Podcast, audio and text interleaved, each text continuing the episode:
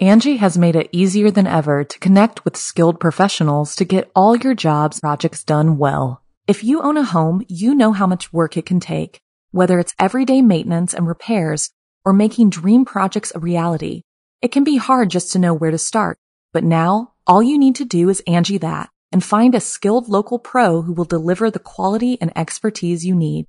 Angi has over 20 years of home service experience, and they've combined it with new tools to simplify the whole process. Bring them your project online or with the Angi app, answer a few questions, and Angi can handle the rest from start to finish or help you compare quotes from multiple pros and connect instantly, which means you can take care of just about any home project in just a few taps. Because when it comes to getting the most out of your home, you can do this when you Angi that. Download the free Angi mobile app today or visit Angi.com. That's A-N-G-I dot com. So I, I know you've got a lot going on. But remember, I'm here for you. So bother me when no one's listening because I will. Bother me when it feels like it won't get better because it can. Bother me because you're never a bother. Whether it's a low point or a crisis, get help for yourself or a friend. Learn more at neverabother.org or call or text 988, available 24 7. G'day, mates, it's Be Busta here. And before the episode begins, I would just like to let you know that Be Scared, which is produced along with Studio 71, features scary stories from around the globe on a weekly basis that aim to fuel your nightmares with a smile. And if you enjoy the podcast, it would be great if you could hit that subscribe button and drop a review. But thanks for listening, guys, and without further ado, let's begin.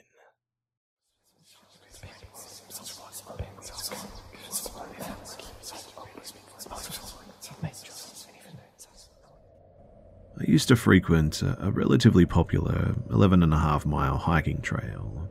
The lot that this trail is on is only about 50 or so acres, so the trail winds back and forth in order to fit. So one day I was hiking. This particular day was very nice, the weather was good, and I hadn't seen a lot of people. At one point, about maybe 10 feet off the trail, uh, I could see where I was going parallel to the same trail as it turned on and sort of snaked back about a mile ahead. I hope that makes sense, but I noticed that by that section of the trail, there was a fallen tree with three people sitting on it a man, a woman, and a boy.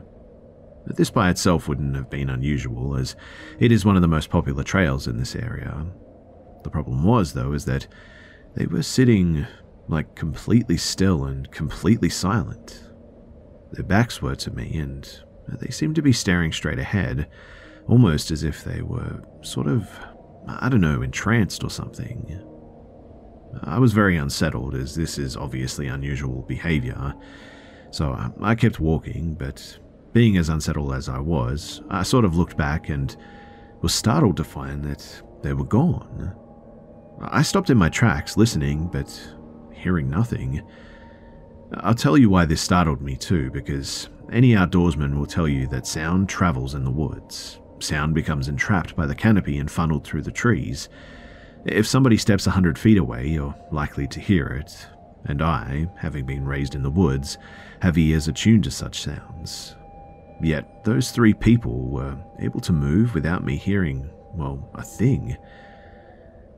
In the end, I just sort of dismissed it, Maybe my mind was preoccupied and I just hadn't heard them. So I turned back around to keep walking, and ahead of me now, on my section of the trail, there they were, with their backs to me again.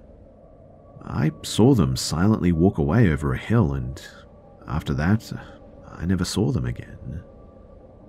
So now, not only had I failed to hear them, but I'd failed to see them walk past me, and I really don't know how. I immediately called my friend up, told him that the children of the corn were out at Swayback, and kept him on the phone so that he could send help if he heard me get hit by a pitchfork or something. There's a possibility, I admit, that I'm remembering details inaccurately, and what happened in reality might have been, I don't know, much less uncanny, but this experience, it still bugs me to this day, and I'm almost certain that it happened the way I tell it.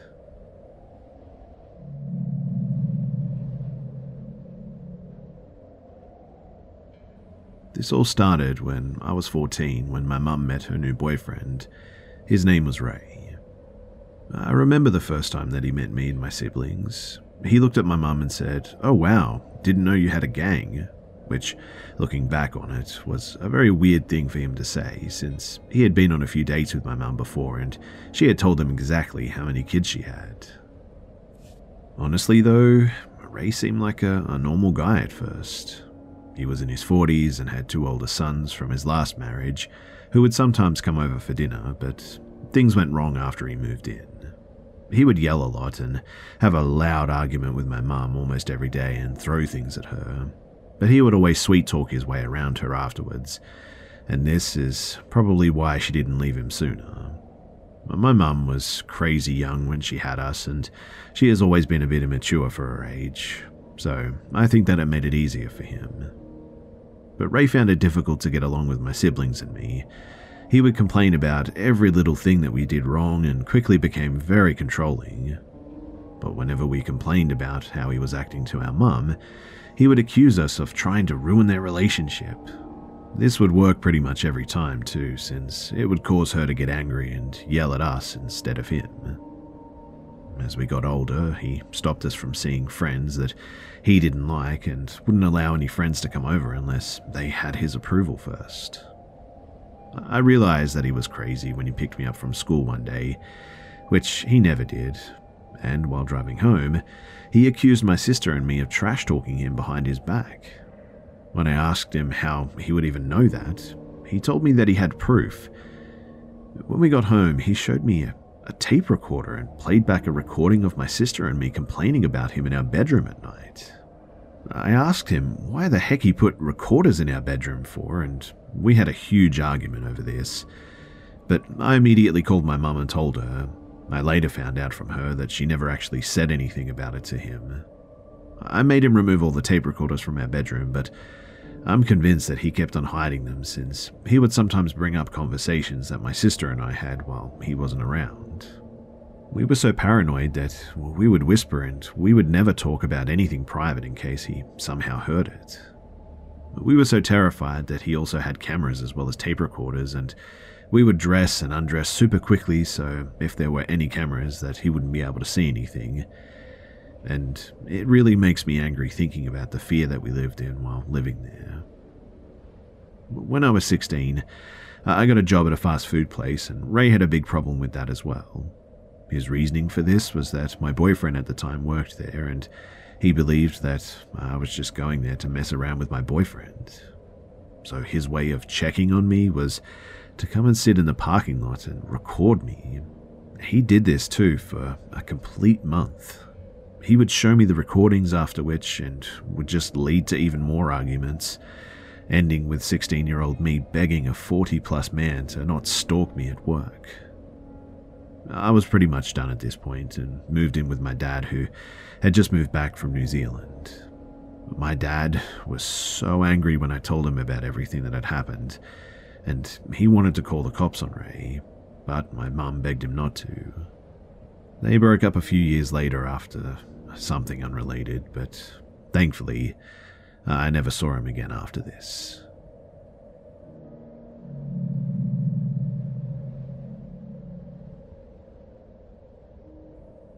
I was 14 at the time of this incident. I was home with my brother, grandma, and my baby cousin. My brother had invited some girl over. Please remember that part too, because it is key to this story. My brother then introduced us to the girl. She looked normal, but seemed a bit, I don't know, maybe nervous or something. My grandma asked her some questions and told her that if her and my brother needed anything, to let her know. Anyways, my grandma told me to stay upstairs and allow my brother and the girl privacy downstairs. Of course, me being the nosy little sister, I wanted to know everything, especially this new girl that my brother brought home. I sort of snuck down the hall quietly and looked over the banister. I saw the girl looking outside the backyard and also asking my brother questions like, Who all live here? Is this your guy's house? It's so nice. Hearing the conversation, I decided to listen to my grandma and go back inside my room. I began to listen to music and felt the urge to look outside my window. I then saw a 2000 Chevrolet Impala parked outside of our driveway. The door was wide open, and it appeared to be a man leaving our home with all of our tech items from our home and packing it inside the car. A feeling of dread came over me, like, yo, what is going on? Then the sound of loud talking was heard downstairs, and my brother said, Please, you don't have to do this. Just let us leave if you know what's best for you, the girl responded. I hurried and ran to my grandma as quietly as I could to let her know what I saw downstairs and what I heard. She didn't understand the severity of what I was telling her and began to laugh, which kind of made me upset because, I mean, our life could have been in danger, right?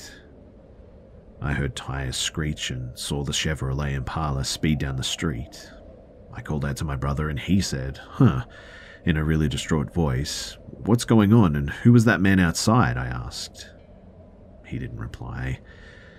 I walked downstairs and saw my brother shaking his head in disbelief, looking at where our TV used to be. The police came shortly due to my grandma calling them. We were later informed that my brother and the girl met for the first time that day, off of a, a dating app of all things. And of course, they met at our home. The girl, of course, set up the entire robbery. She was just the decoy until her boyfriend came to rob us. This next part that I'm about to share always makes my blood run cold. You see, the guy who robbed us held my brother at knife point and said that if he didn't comply that he would stab all of us upstairs as a punishment for him getting in the way. The cops asked my brother to give him a description, but he didn't. Later on the same day, we then heard a truck park on the side of the house. Whoever was in it, they yelled, threw a glass bottle down, and drove off. I'm not sure if it was the same man who robbed us, but it terrified me nevertheless. I'm really grateful that nothing happened to my brother or my family, but I guess it just goes to show that you really just cannot trust anyone in this world.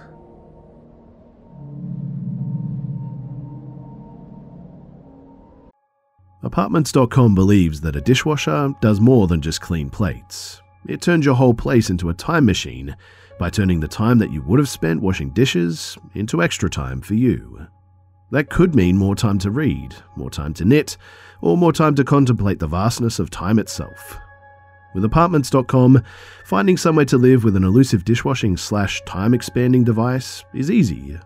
Apartments.com hosts the most rental listings with over 1 million available units, and with comprehensive search tools and instant alerts, you never have to worry about missing out on the perfect place. To find whatever you're searching for and more, visit apartments.com, the place to find a place. This story occurred a few years back. I would have been around 8 or 9 at the time. So my old bedroom sat facing out towards the street and also happened to be right next door to our front door. It was very small, as it had been built in place of our old front porch. The roof was slanted, slighted downward, sort of towards the window, which took up most of the wall, and the bed could only fit in one way. It was painted purple, not a nice purple either, like a kid's bedroom, of course. But my bed sat facing towards the door to my bedroom, parallel to the window, my closet took up part of the corner between my bedroom door and the window, making for a sort of unusual space, I guess. And every night, I, I would always check to make sure the curtains were shut all the way, as the idea of people watching from the street made me really uncomfortable, even at a young age where things like that shouldn't have even really crossed my mind, I guess. Every night, I slept soundly, no nightmares, no sudden noises waking me in the middle of the night, nothing. That was uh, until the middle of the year during a, a school break. I remember waking to the sound of just someone breathing. I couldn't move, couldn't catch my breath. I was just sort of stuck. But what I do remember seeing so clearly was a man stood in the corner of my room, stuck partly behind the curtain as if it would hide him. Of course, I could see him though. He was just this dark entity who stood and watched me. And after what felt like hours, I was able to get back to sleep. In the morning, I told my mum about what happened, and she explained that it was just a strange nightmare and that I would be fine. But the way she said it was just very not believable, I guess. These cases of sleep paralysis, too, went on for about a year, taking me up to the middle of the next year when I was likely eight or nine. I remember waking in the middle of the night, just like I had most nights for the last year, to the man in the corner. Uh, only this time, I could move. I didn't dare move, though. I stayed absolutely still, despite now knowing that he was actually there. I, I could hear his faint breathing, like he was trying to hide from me as much as I was trying to hide from him. I couldn't help but think, has this man been here every night this year? I remember the thoughts that I had how I would run out of the room and scream for my mum, how she would call the police, how this man would be arrested and sent away. But I just couldn't do that. I mean, he was basically in front of the door. Instead, I spent the night staring at him, trying to fall asleep. I'd say it was around 5 am I was finally able to drift off, just sort of as the birds started to wake up, really. I woke up and, lo and behold, he was gone. The first thing that I did was tell my mum. She already looked uneasy, like she already knew as well. And that's when I heard two people talking outside. I found out later the people outside were my neighbour and a police officer who was taking an eyewitness statement. Because apparently, around 6 in the morning, our neighbour spotted a man standing outside of my window. She called the police, but he was gone before they arrived. Other neighbours stepped forward saying that they'd seen him outside in the middle of the day, looking at our house too. There were no signs of forced entry, only two footprints in the flower bed outside of my window. My mother told the officers my account of what happened, and they came to the conclusion that he'd done the same thing last year. I saw it, and it sparked my tangent of sleep paralysis. The streetlight outside projected his shadow, so it appeared as though he was standing in my room. This whole time, he'd been waiting patiently outside of my room. Honestly, who knows what would have happened too if my neighbor didn't spot him on her way out to work. Just a few minutes and she could have missed him entirely.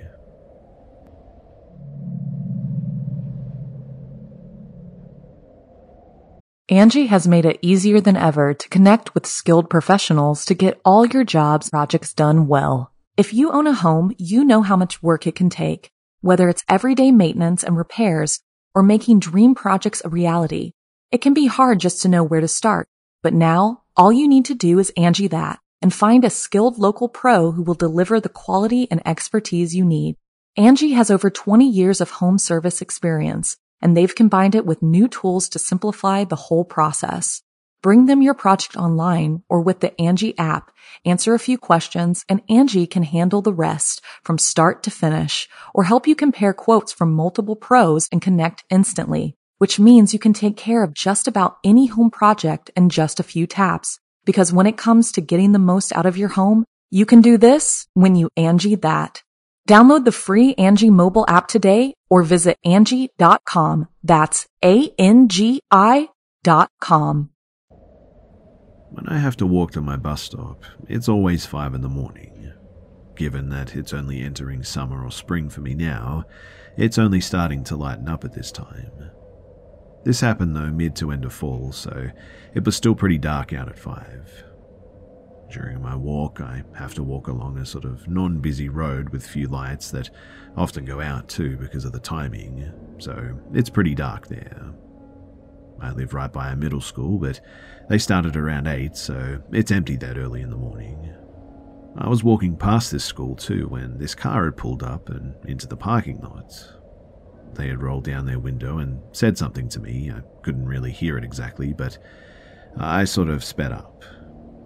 It left the parking lot and drove up again to the intersection. I noticed the car had very tinted windows and also had no license plate on it, front or back. The car was waiting to turn, despite there being no reason not to, as there were no cars passing by. I stood still, and it was at this point that I called my dad, then waiting until I watched it turn and drive away before continuing to walk. It's about a 15 minute walk between my house and the bus stop, and my mum had taken my pepper spray, so I didn't have it on me. I stayed on the phone with my dad for the rest of the call, but I think about this often when I'm walking and how I'm only ever the only person walking the path at 5 o'clock in the morning. I make sure to keep my pepper spray on me these days and my finger on the trigger. However, I'm looking to get something more like a pocket knife or a taser instead. I feel pepper spray would have been severely ineffective in this situation.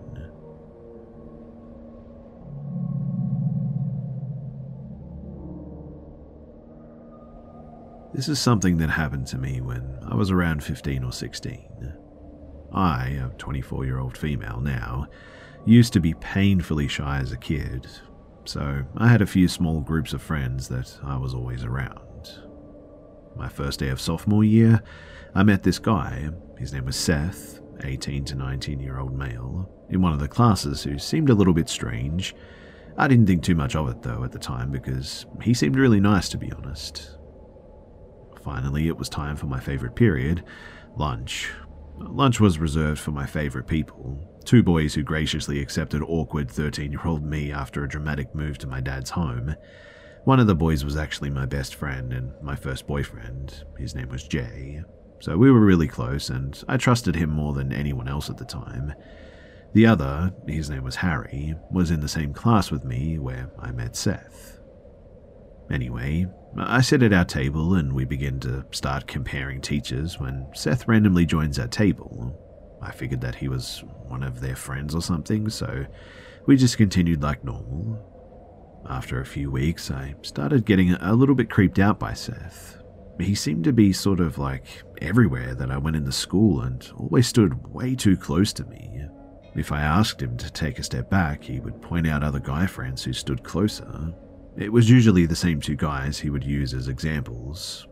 For context, I'm in a wheelchair and he was really tall, so my head was the same level as that area. I eventually found out that he had seen what my school login was and saved it to his computer. Now, I didn't want to immediately freak out and report him, so I decided that I was going to just ask him to delete it. He said that he would and that that was the end of that. But as the months go on, Seth started to get worse. The class that we had was a film class where the students would go out during the period in groups to do the project independently. This was very scary too because he would immediately claim me in his group and I was too nice to decline until we were put into pairs. He always tried to get me to go film with him in the back fields behind our school. The way that he would suggest it to it got me so scared that I would refuse to leave the room. My teacher was amazing and didn't force anyone to go out, but he would end up doing it alone and I would edit it. Now, while Seth was out, I decided to see if he deleted my login, and he hadn't. He had at least 20 other logins saved on this document, and I was scared enough at this point to report it to my counselor. My counselor was a complete idiot for a lack of better terms, and decided to tell him that a girl in his class had reported him. I found out because the next day he came to lunch and started accusing me and seemed really angry. I denied it, and Jay and Harry stuck up for me. It was shortly after this that I found out that neither of my friends actually knew Seth. He only knew of me when he joined our table. My counselor decided that my concerns were not important enough to notify our teacher or police. I guess it wasn't serious enough to warrant anything outside the school. Uh, they didn't even notify my dad, believe it or not.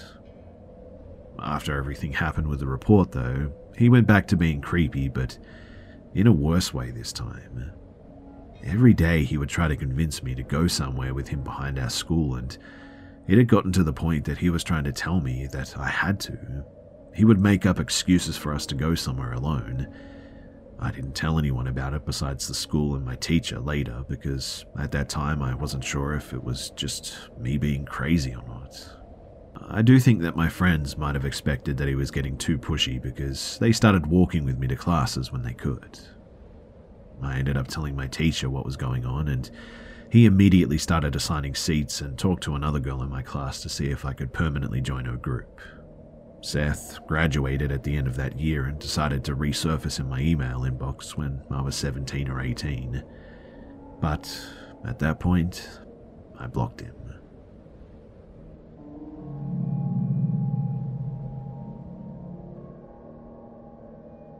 Between the ages of two and five, I had an imaginary friend named Charlie. He was tall and thin with grey hair and brown eyes, probably around 50 to 60 years old. And the first warning sign was his age, as most imaginary friends are the same age as the child, right? He was kind, though. We played together a lot dolls, swing sets, toys.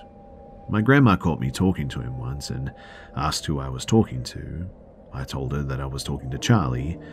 She asked about him, so I explained him to her what he looked like, how he acted, what he did, etc. My grandpa walked in on our conversation and was interested too, and got more and more surprised as I went on.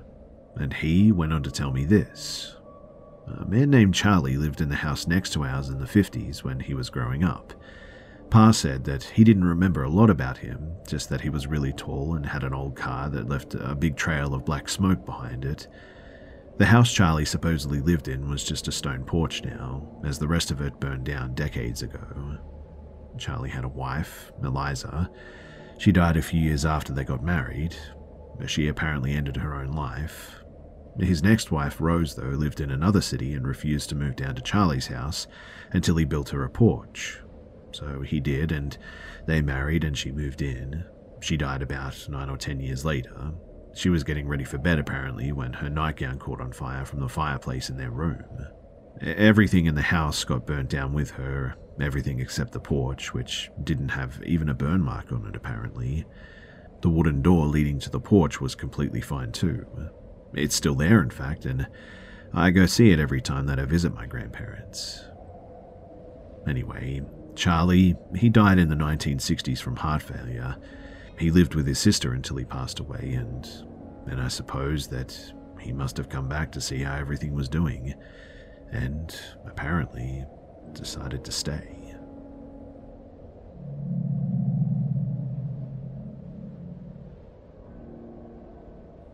This story goes back to when I was 14 years old.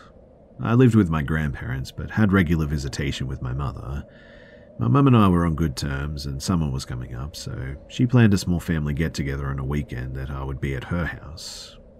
I was super excited for this because I could see my cousins and relatives from that side of the family, uh, for the weekend that is, and spend the rest of the week with my mum.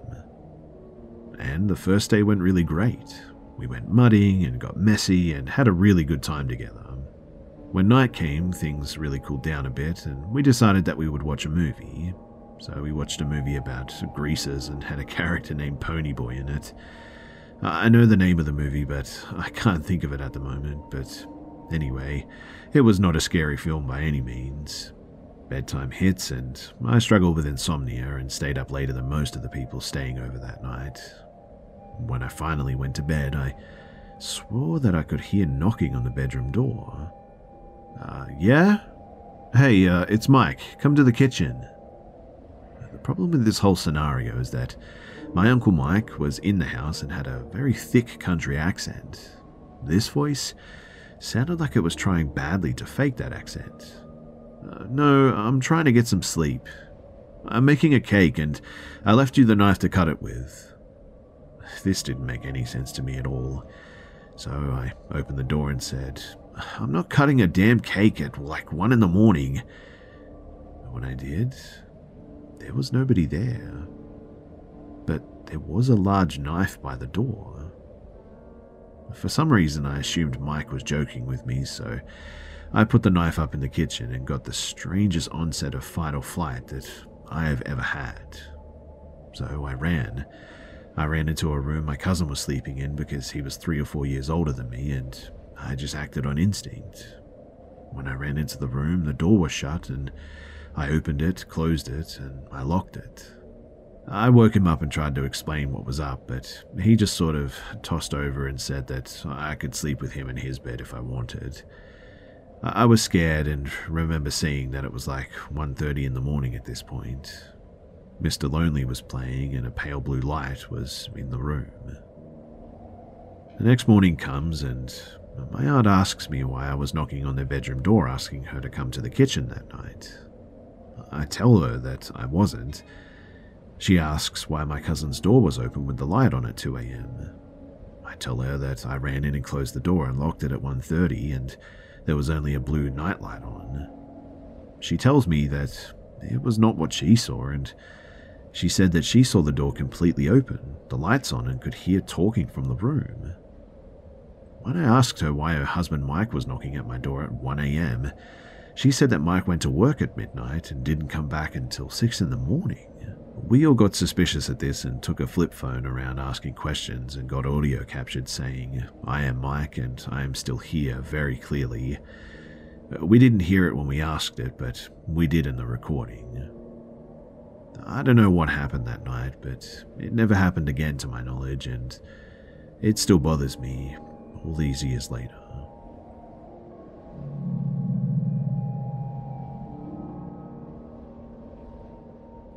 Now, I know that this is really weird, so bear with me, but it happened about six months ago.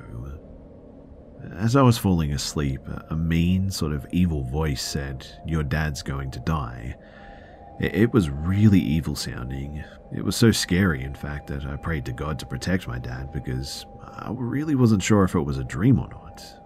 It felt real and vivid, but obviously uh, I didn't tell anyone about it. The very next day, I started feeling like really dizzy and nauseous, and it was so bad that I couldn't even stand up straight. The whole room was spinning at one point. Then my dad called me. He said that he was scared because he was dizzy and nauseous as well. It was really weird because it was like I was experiencing the exact same thing at that very moment. I was asking him questions like if he had chest pains, and suddenly he just stopped responding. I'm like, Dad, answer me or I'm calling 911. And there was no response, so I called 911.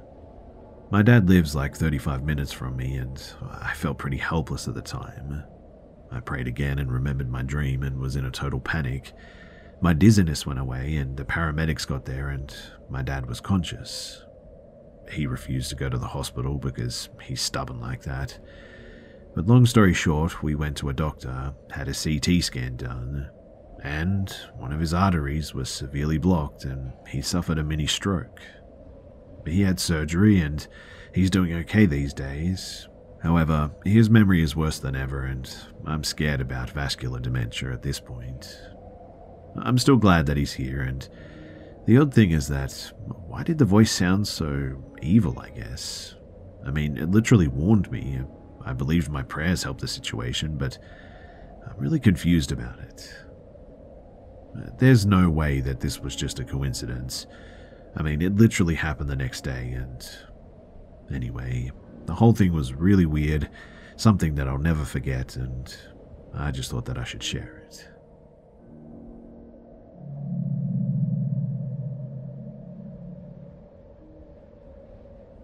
This is an encounter from a, a few years back now. I think autumn of 2017. I'll try to remember what was said, but I admit that it might be a bit off. It was a dark part of the year, only a few streetlights, but the wet asphalt seemed to absorb all the light and make the scenery even darker where I lived. So I had moved into my late mum's house a few years before. It was in a nice neighborhood, but close to one particularly bad area, and it also had a really bad apartment building that was known as Murder Alley. It was a dangerous neighborhood, with a few mailmen killed, doors broken with axes, passers by thrown at with old TVs, stones, and more, drug users and shady people living there. I was suspicious towards strangers on the streets and avoided telling where I lived uh, pretty much all the time. But one evening I left to the store, a short walk away, and met a stranger just after leaving my yard, that is. He had dirty clothes, greasy hair, and seemed kind of off right away. But he came towards me and started to talk. Hey, uh, where does. And he gave a name, live. He asked this in a sort of annoyed tone. I have no idea who he's looking for, so I say, Um, sorry, I really don't know. Why? He sounded even more annoyed. Well, I don't live here, I said, as I tried to stay calm. I hurried past him and didn't look back. I was too scared to possibly find him staring at me even more, or following me. He was a big guy, heavily built, and maybe like a bit over six foot, and I was a five foot tiny woman. I just went to the store and I did my shopping. Afterwards, I started walking home, and I saw the guy standing right in the shadows behind the shop's corner. I kept walking, and when turning in my driveway, I glanced behind me and I saw him following me, and I walked through my dark yard inside my house and didn't put the lights on, but peeked through the window facing the street. The guy was standing there next to my mailbox, staring at my window. I sort of took a few steps back, freaked out, and just waited in the dark. I messaged my friend group what was happening so they could check on me if something happened. I said that I had an axe next to my door if the guy would try to come in, one of my friends, my now boyfriend, told me to call the police at once. I took a glance outside again quickly, and the strange guy turned away and just left. So I didn't end up making the call. I never saw that dude again, but I'm really glad that I didn't get to turn into an axe murderer in self defense. The murder alley was torn down a couple of years after, and the bad vibe disappeared with it. But The area is now way more peaceful than it has ever been since the apartment building was built in the 1960s.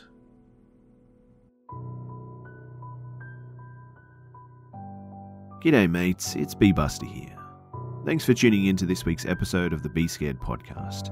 And please don't forget to subscribe so you don't miss next week's episode too. Also, it would be much appreciated if you could share this new podcast with your friends and family and on social media too. Thanks again for listening, guys, and I'll see you mates in the next one. Angi has made it easier than ever to connect with skilled professionals to get all your jobs projects done well. If you own a home, you know how much work it can take, whether it's everyday maintenance and repairs or making dream projects a reality. It can be hard just to know where to start, but now all you need to do is Angi that and find a skilled local pro who will deliver the quality and expertise you need. Angi has over 20 years of home service experience, and they've combined it with new tools to simplify the whole process. Bring them your project online or with the Angi app, answer a few questions, and Angi can handle the rest from start to finish or help you compare quotes from multiple pros and connect instantly, which means you can take care of just about any home project in just a few taps. Because when it comes to getting the most out of your home, you can do this when you Angi that. Download the free Angi mobile app today or visit Angi.com. That's A-N-G-I dot com. So I, I know you've got a lot going on. But remember, I'm here for you. So bother me when no one's listening because I will. Bother me when it feels like it won't get better because it can. Bother me because you're never a bother. Whether it's a low point or a crisis, get help for yourself or a friend. Learn more at neverabother.org or call or text 988, available 24 7. So I, I know you've got a lot going on, but remember, I'm here for you. So bother me when no one's listening because I will. Bother me when it feels like it won't get better because it can. Bother me because you're never a bother. Whether it's a low point or a crisis, get help for yourself or a friend. Learn more at neverabother.org or call or text 988, available 24 7.